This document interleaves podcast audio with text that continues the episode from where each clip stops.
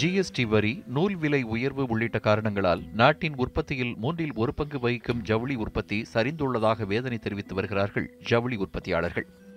தமிழ்நாட்டில் நாமக்கல், ஈரோடு, திருப்பூர், கோவை, கரூர் உள்ளிட்ட மாவட்டங்களில் அதிக அளவில் நூற்பாலைகளும் விசைத்தறி தொழிற்கூடங்களும் செயல்பட்டு வருகின்றன.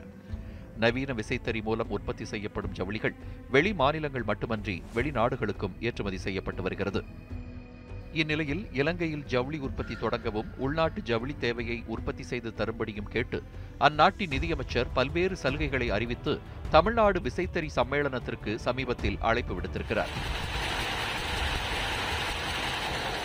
இதன் பேரில் தமிழ்நாடு விசைத்தறி சம்மேளனத்தின் தலைவர் மதிவாணன் தலைமையில் 18 பேர் கொண்ட குழு இலங்கை சென்றனர்.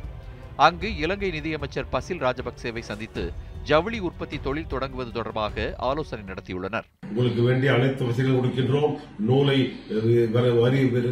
வரி இல்லாமல் நூலை இறக்குமதி செய்யலாம், இயந்திரங்களை இறக்குமதி செய்யலாம், வரி இல்லாமல் கட்டடப் பொருட்களை இறக்குமதி செய்யலாம். அந்த அனைத்து வசதிகளும் கொடுக்கின்றோம். உங்களுக்கு தேவையான கட்டடங்கள், லேண்ட் அண்ட் பில்டிங்கிலும் நாங்கள் கொடுக்கின்றோம் என்று சொல்லியிருக்கின்றார்கள். நீங்கள் தயாரிக்கக்கூடிய அந்த துணிகளுக்கு உண்டான வருமானத்திற்கு வருமான வரி விலக்கும் முழுமையாக கொடுக்கின்றோம் என்று சொல்லியிருக்கின்றார்கள். இந்தியாவை விட பெட்ரோல், டீசல் விலை குறைவாக உள்ளதால் இலங்கையில் ஜவுளி உற்பத்தி விலை 20% குறைவாக இருக்கும் என்று தெரிவித்த மதிவாணன், இந்தியாவில் ஜவுளி உற்பத்தி தொழில் அழிந்து வருவதாக வேதனை தெரிவித்தார். ஜவுளி உற்பத்தி தொழிலை பாதுகாக்க மத்திய, மாநில அரசுகள் நடவடிக்கை எடுக்க வேண்டும் என்பதே அனைவரின் எதிர்பார்ப்பாக உள்ளது. பவானியிலிருந்து செய்தியாளர் சதாசிவம், நியூஸ் 7 தமிழ்.